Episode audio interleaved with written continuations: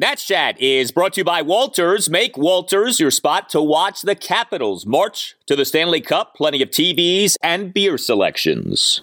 Game 5 is tonight at 7:30. You can also catch all of the NBA playoffs at Walters. We're driven by the search for better. But when it comes to hiring, the best way to search for a candidate isn't to search at all. Don't search, match with Indeed. Indeed is your matching and hiring platform with over 350 million global monthly visitors, according to Indeed data, and a matching engine that helps you find quality candidates fast. Ditch the busy work. Use Indeed for scheduling, screening, and messaging so you can connect with candidates faster. Leveraging over 140 million qualifications and preferences every day, Indeed's matching engine is constantly learning from your preferences, so the more you use Indeed, the better it gets.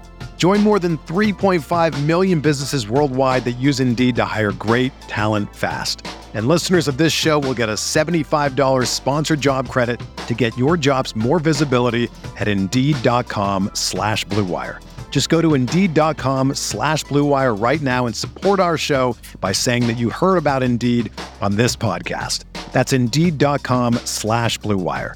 Terms and conditions apply. Need to hire? You need Indeed.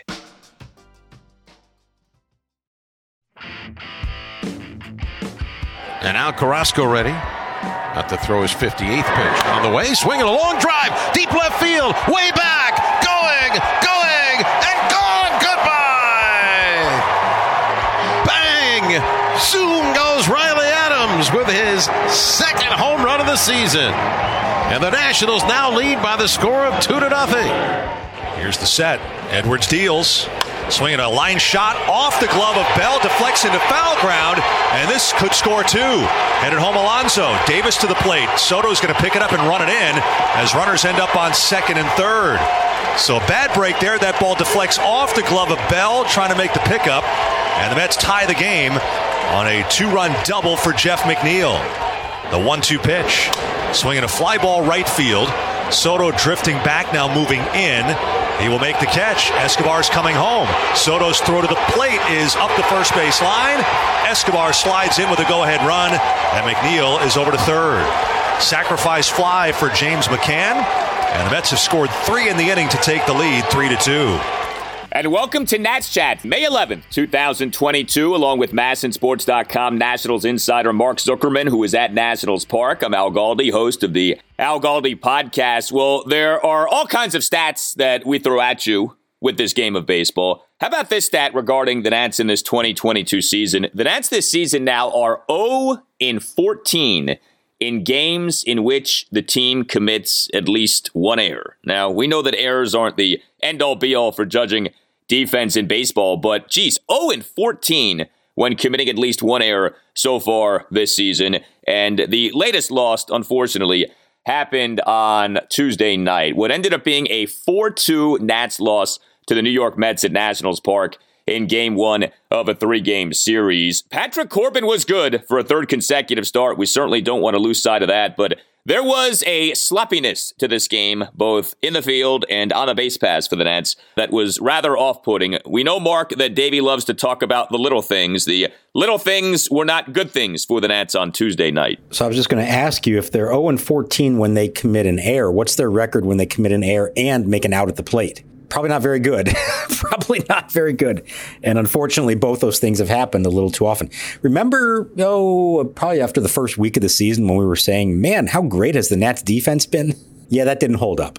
Unfortunately, uh, it has not, and that wasn't really the reason they lost this game. I mean, the the last run was unearned because of a Maikel Franco error. Earlier, you had a Dee Strange-Gordon error, but you know you also had Juan Soto making an ill-advised throw all the way to the plate when he just needed to hit the cutoff man. You again had a runner thrown out at the plate. You had Dee Strange-Gordon thrown out trying to steal second. It's just where they're at right now, especially when they're playing a high quality opponent like the Mets are they really cannot afford to make any kind of mistakes like this because the margin for error is very slim.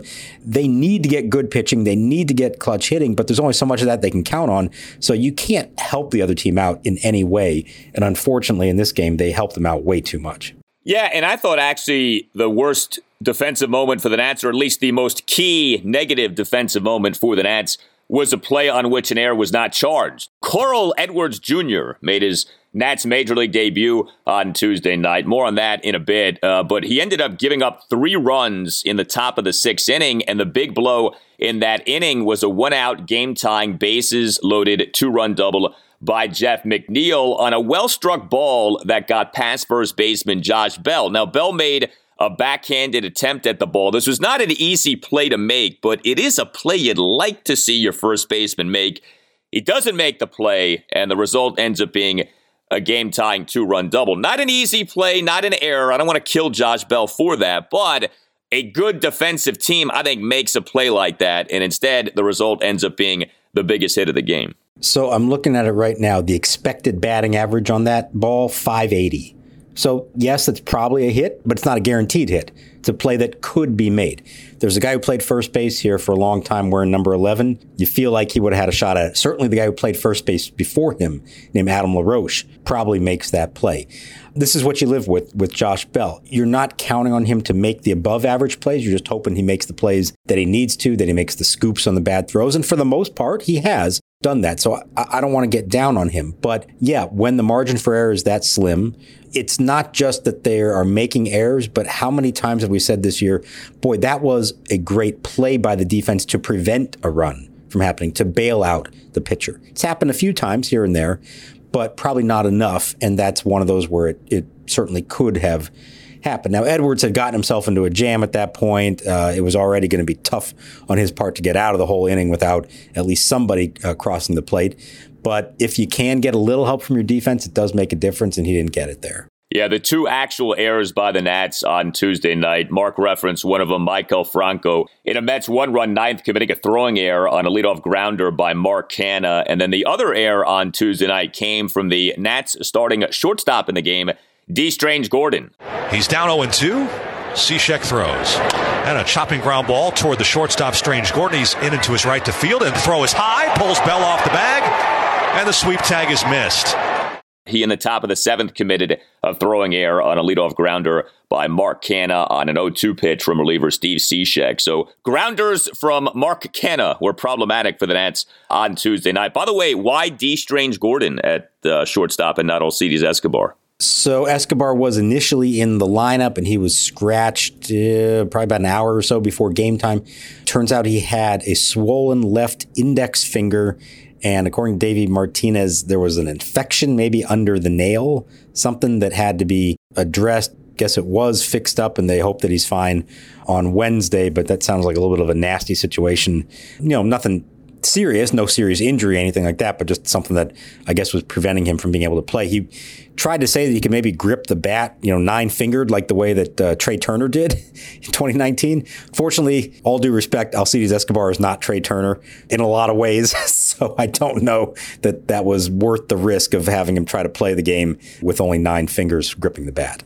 Yeah, uh, not this season. Alcides Escobar ain't uh, Trea Turner. I think that's pretty clear. Well, we had many years ago in baseball three finger Mordecai Brown. Maybe we could have nine finger Alcides Escobar this season. I don't know, something uh, like that. So, with the base running blunders for the Nats on Tuesday night, so we mentioned Maikel Franco had a throwing error. He also had another big hit with a runner in scoring position. You know, he's done a good job in those predicaments uh, so far this year. So, Franco on Tuesday night was the Nats' number six batter, went one for three with an RBI double. He and the Nats one run fourth had a two out opposite field RBI double to the right center field gap for a 1 0 Nats lead. But on that RBI double, was Yadiel Hernandez getting thrown out by a mile at home for the third out. Bell has scored. Hernandez trying to score. The throw home from McNeil is in time, and Hernandez tries to avoid the tag, and then he gives up. And McCann tags him out on the chest. A great relay by the Mets cuts down the second runner. Nationals take the 1 0 lead on the Franco double.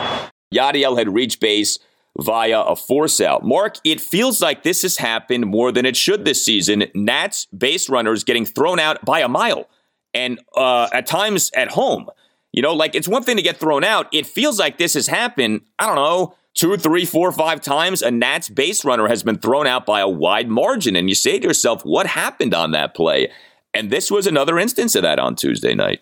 Yeah, it's happening a lot, especially when you have a new third base coach, because part of the knock on the previous one was that he had too many guys thrown out at the plate. So, yeah, that has been a little bit uh, of a concern here. And, you know, Davey's explanation was essentially that there's two outs, acknowledging that they have not been scoring runs, especially at home. And so they are going to try to be a little bit more aggressive. I get all that. But again, situational. You have to know who you're talking about here.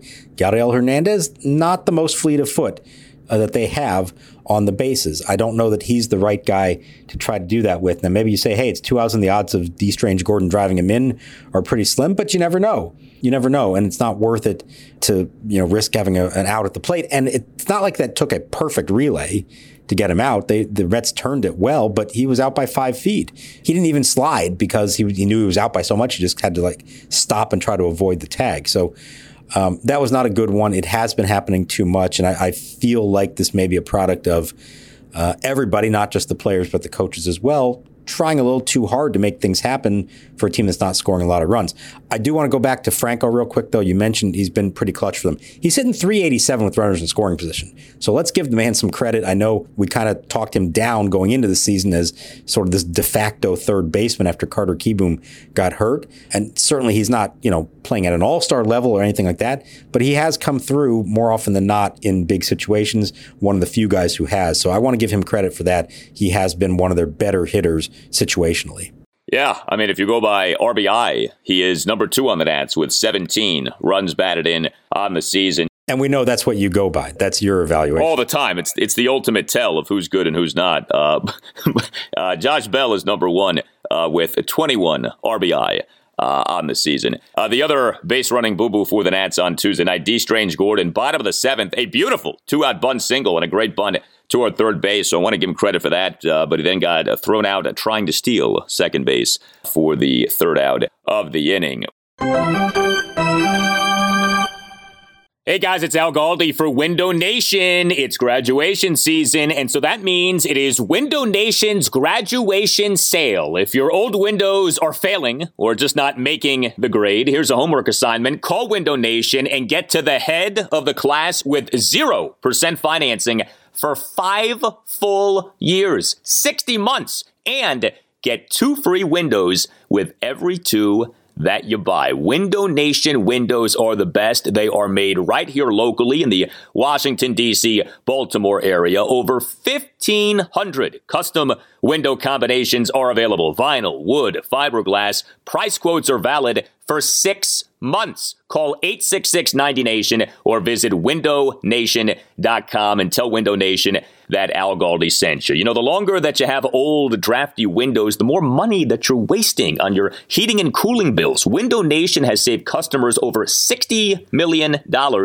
on energy bills. Call 866 90Nation or visit windownation.com and make sure that you ask Window Nation for the graduation sale that you heard about from Al Galdi. That's 866 90Nation or visit windownation.com and get the special offer. Mention my name, Al Galdi, when you talk to Window Nation.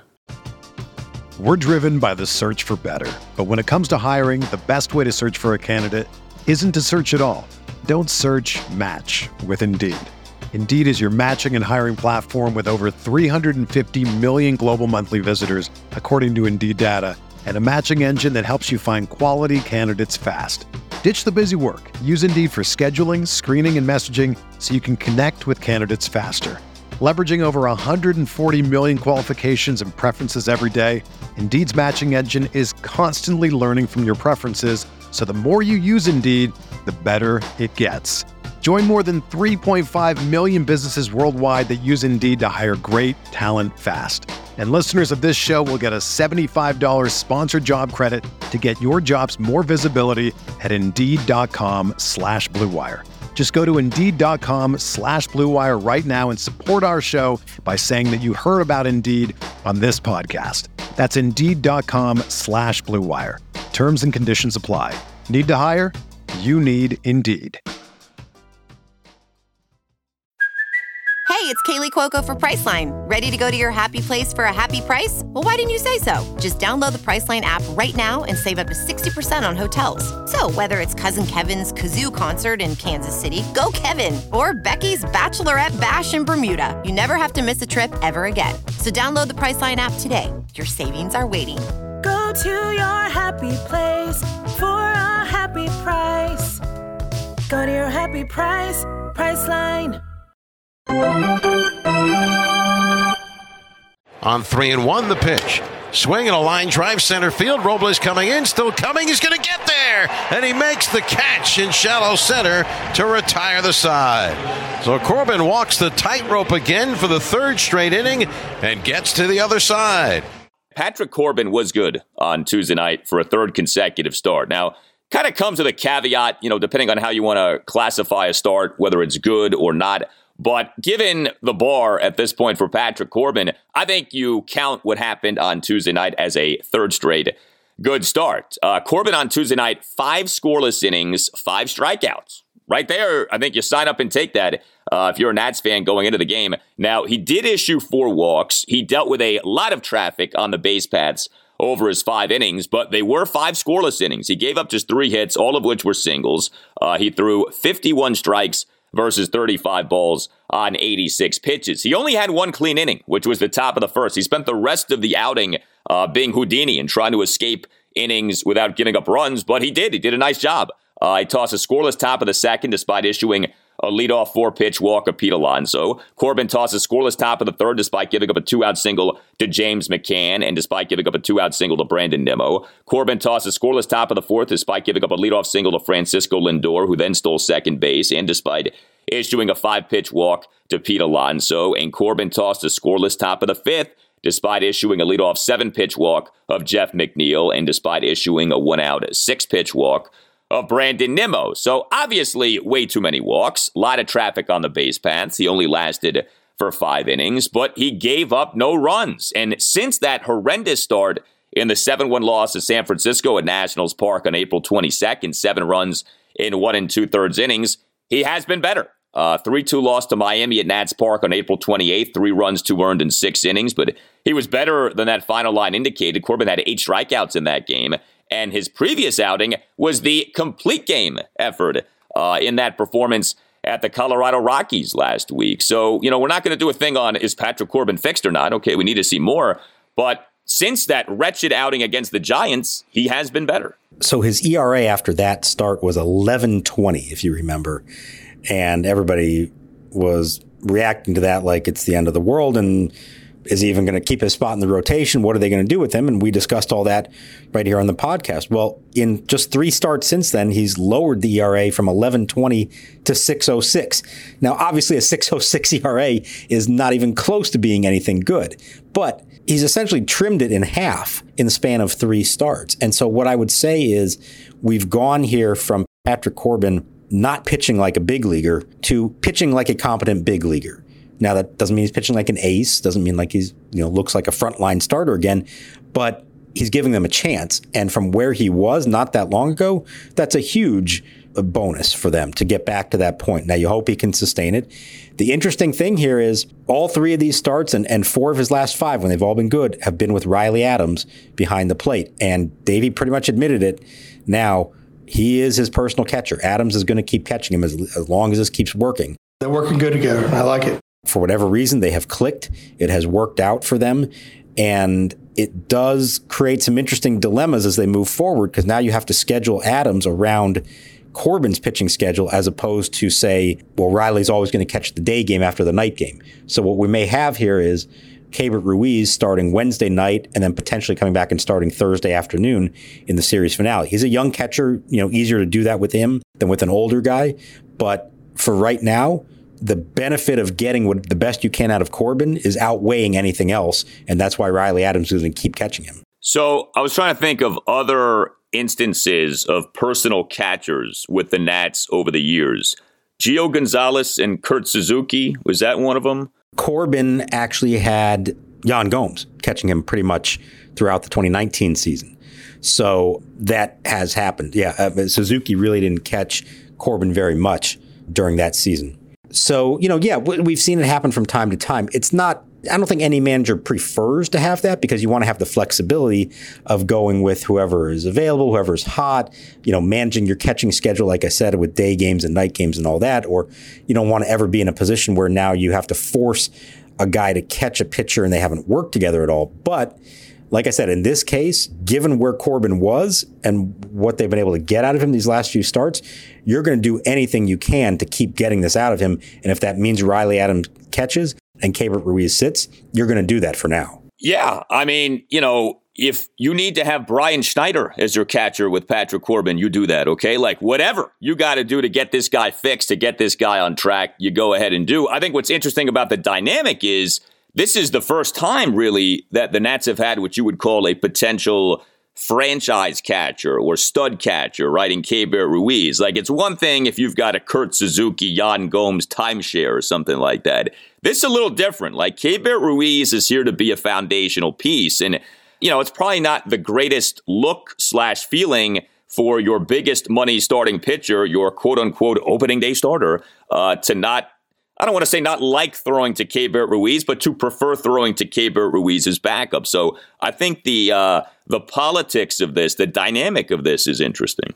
Yeah, it is. You're right. And you know, if Corbin was pitching like the ace of the team, and you'd say, oh, well, okay, going into next season, like you're going to have Riley Adams be your opening day catcher because of that. That's not a great look. But again, they're just they're in a desperate situation right now. They're going to do whatever they have to do for it. I don't think Keibert, knowing him a little bit and knowing you know his lack of experience, that he's going to take any offense to it at this stage of his career. And let's give Riley some credit. He hit a home run uh, in this game and and has started to do a little bit more at the plate than he did uh, earlier in the season. Now he has not looked as good as he did last year at the plate, but he is contributing. He has shown some power and if he can coax five scoreless innings out of Patrick Corbin, you throw the egos and everything else out the window. You take that right now and you keep running with it until it doesn't work. Yeah, that was an impressive homer by Adams. Came in the Nats one run fifth, a one out full count solo homer to left field, put the Nats up 2 nothing. Uh, Adams was down in the count at 1.02, worked the count full, and then hit the home run. Uh, it was another largely ho hum night for the Nationals offensively. Uh, the Nats in the game score just the two runs, get just the eight hits, uh, work just one walk, uh, one for two with runners in scoring position. I mean, just two at bats with runners in scoring position the entire game. Cesar Hernandez went 0 for 4 with three strikeouts. You know, it's interesting with Hernandez because you could argue, well, as a leadoff guy, he's been all right. He's had a bunch of hits. He's batting 271. He also has an on base percentage of just 307. Like, he doesn't work walks. His only means of getting on base really are singles, which are nice, but you know, I mean, it's it's worth noting that his on base is, is close to being what his batting average is.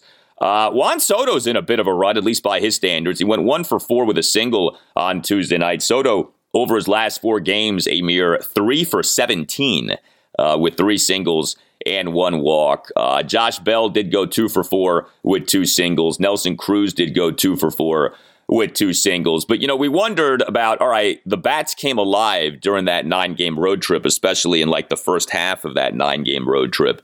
Seems like things have kind of calmed down uh, since that nice run there for the Nats offense. So, you know, we'll see. We don't want to overreact to every little game here, but it felt like the offense was getting going. We've seen some games here lately that are very reminiscent of the time in the season in which the offense was struggling. Yeah, and maybe it's a case of facing some better pitching. Carlos Carrasco, you know, did pretty good job in this one for the Mets, but uh, you know, Soto just is not really right at the moment. I mean, he saw came up late in the game in the eighth inning, representing the go-ahead run at that point. Tying run is on first with two outs. The Mets bring in a lefty, Joely Rodriguez, to face him, and he pops up on the first pitch. And Soto's reaction, he just stood there at the plate with his hand on his hip, almost like he couldn't believe it.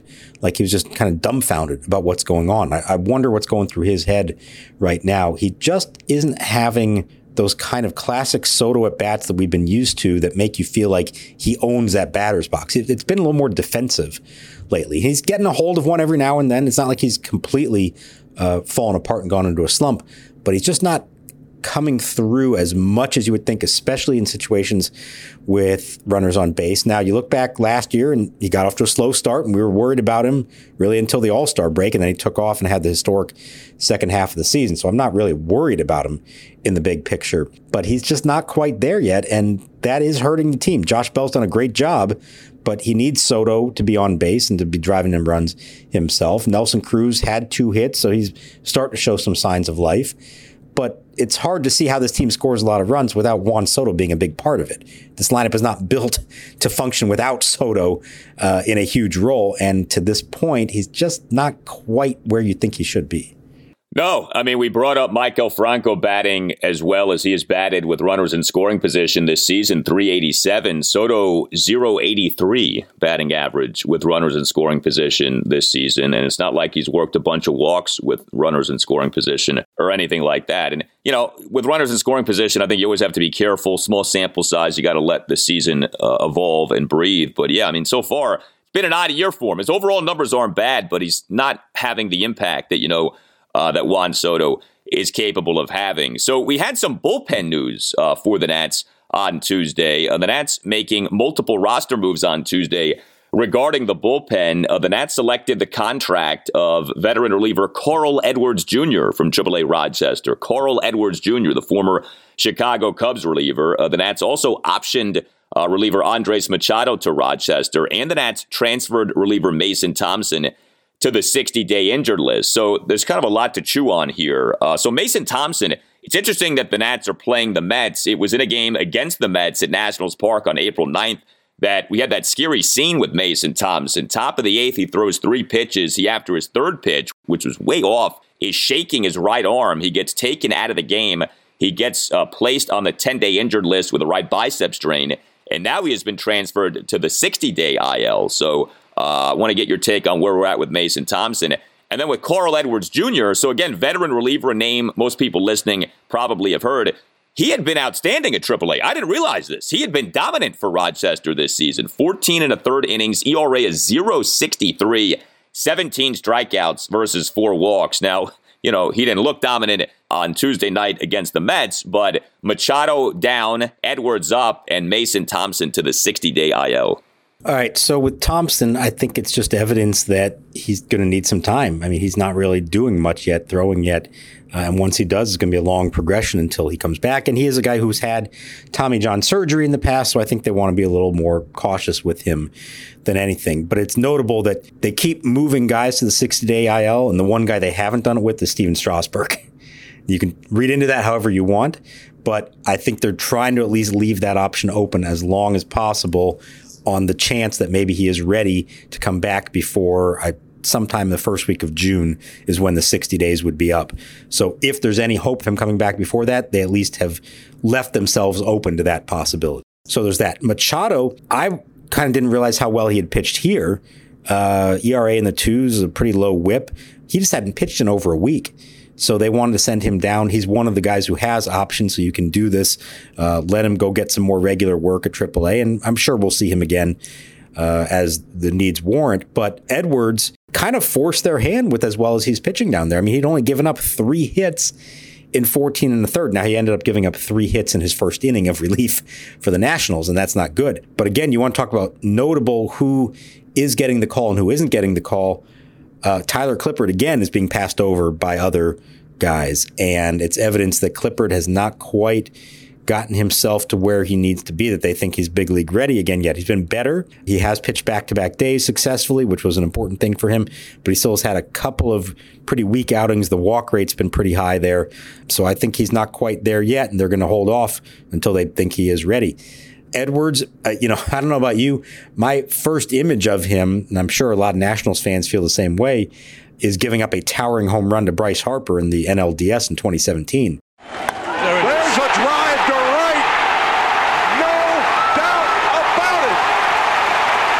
Tie game. Prior to that point, he was really good for the Cubs. Big part of their World Series bullpen in 2016. Davey obviously knows him. Jim Hickey had him in Chicago. So they like him. They saw the numbers. Matt LeCroy, the manager at Rochester, said this guy is pitching really well go ahead and call him up. And they did, and they threw him right into the fire. I don't know that I loved putting him right in there right away in that spot in a two run game, the sixth inning against the heart of the Mets lineup. Maybe give him a little bit of a softer landing back in the big leagues. But Davey said they liked that matchup. He was looking at who else was available, who wasn't available. He felt like that was the right guy for that situation. It didn't work out. We'll see how he does now. It's he's bounced around a lot the last few years. Edwards has. He's had some injuries, uh, some ineffective performances with several franchises you know, maybe they catch lightning in a bottle, but based on what we saw in the first outing, not a whole lot to get excited about there. No, I mean, it wasn't pretty. He gave up a leadoff opposite field single to Pete Alonso to right field on a 1 2 pitch, gave up a single to J.D. Davis up the middle on an 0 2 pitch, issued a one out six pitch walk of Eduardo Escobar to load the bases. Then came the one out game tying base it loaded two run double by Jeff McNeil. And then uh, Edwards gave up a one out RBI sac fly to James McCann for a 3 2 Mets lead. You know, it is disturbing here what's happening with Tyler Clippard because the assumption was that he was going to be called up very soon into the regular season. That has not happened. And you know, here we are now, well into the month of May, and it's kind of like, okay, like, are we doing this with Clippard or aren't we? But, you know, the other thing with these Nats injuries, going back to Mason Thompson, boy, the Nats have a lot of guys dealing with longer term injuries this season. I mean, you start with Stephen Strasburg and Joe Ross, right? But you think about the Anibal Sanchez situation, the Ehire Adrianza situation, the Sean Doolittle situation, the Mason Thompson situation. These are not, you know, one or two week ailments. You know, you hear about 10 day injured list, it feels like ain't nobody uh, going on the IL for 10 days this season. Everyone who like goes on the IL, it's like this uh, this black hole, this abyss you get sucked into and you like disappear. I, I, mean, like Mason Thompson, that's a name that we hadn't even uttered in weeks, right? Like no, like you said, no updates. You're not hearing anything about him. So, yeah, it's been a bad run here with these injuries. It's one thing to have a lot of guys banged up, but if they're back relatively quickly, you can live with that. So many of these Nats injuries are becoming longer term injuries this season. And I'll add another name to that list is Hunter Harvey, who, you know, initially when he went on the IL, thought that he'd be throwing, you know, within a matter of days. And uh, maybe even be back within the 10 days when his time was up. Well, he hasn't come close to coming back yet and um, doesn't sound like he's, you know, on the verge of it yet. So, yeah, they have taken longer. We talked all along about the short spring training. Is that going to cause injuries? Is that going to affect guys that maybe that has something to do with some of these cases? But boy, they, the roster that we thought we might be seeing right now is not at all the roster we are actually seeing for better or worse, you hope that we will see them here as the, we get to the summertime. But yeah, these are some longer term IL stints than maybe initially we thought they'd be. The Nats are lucky, and I say this while knocking on wood and crossing my fingers, but they're lucky that they really haven't had much in the way of like starting pitching injuries this season, right? Like Strasburg and Ross, yes, but we knew their situations going into the season. Corbin and Gray and Adon and Fedde, you know, even like Aaron Sanchez, like these guys are staying healthy, and it's a good thing because if they weren't, this really could get ugly. You know, not not that it's been pretty so far, right? But at least these guys are making their starts every five days. Like the changes to the rotation have had to do with, you know, you take Josh Rogers and you put him in the bullpen. It wasn't because like he was hurt or anything like that. Knock on wood, the Nats have enjoyed health so far with the starting pitchers who began the season on the major league team. If any of those guys start to go down, uh, then the Nats really could be in trouble. Yeah, no, you're right. That all the decisions so far have been performance based, not health based, which is a good thing. And uh, and really, you know, the lineup again, knock on wood here. Other than the Kieboom injury in spring training, They've avoided any kind of other major issues that's knocked anybody else out for any length of time. You hope that continues to be the case, but do you acknowledge that things happen over the course of a season. A starting pitcher is going to get hurt at some point. That just is the way it works. A member of the lineup is going to get hurt at some point. It's the way it works. For now, it's mostly been confined to the bullpen and they've been able to weather that storm. But at some point here, you need to start getting guys back because the depth is running a little bit thin organizationally.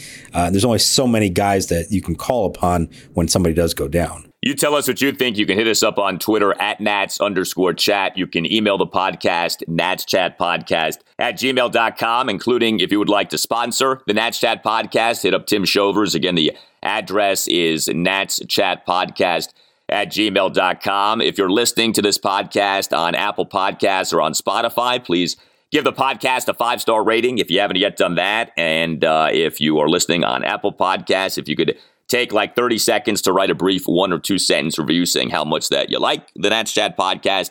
That's very much appreciated. The ratings and the reviews help to make the podcast successful, and we appreciate all of them. Uh, all Nationals radio highlights on Nats Chat are a courtesy of 106.7 The Fan. Game two for the Nats against the Mets at Nationals Park on Wednesday night at 7.05. Aaron Sanchez uh, will be the Nats starter. He'll oppose Tylor Megill. For Mark Zuckerman, I'm Al Galdi, and we'll talk to you next time on the Nats Chat Podcast. Look at him. Did? Look at him doing this. Did he? Come on, Jimmy. Oh, my goodness. Left-handed Anthony Rendon with the two-run home run. I mean, you cannot make this up. Ground ball. Velasquez throws across. He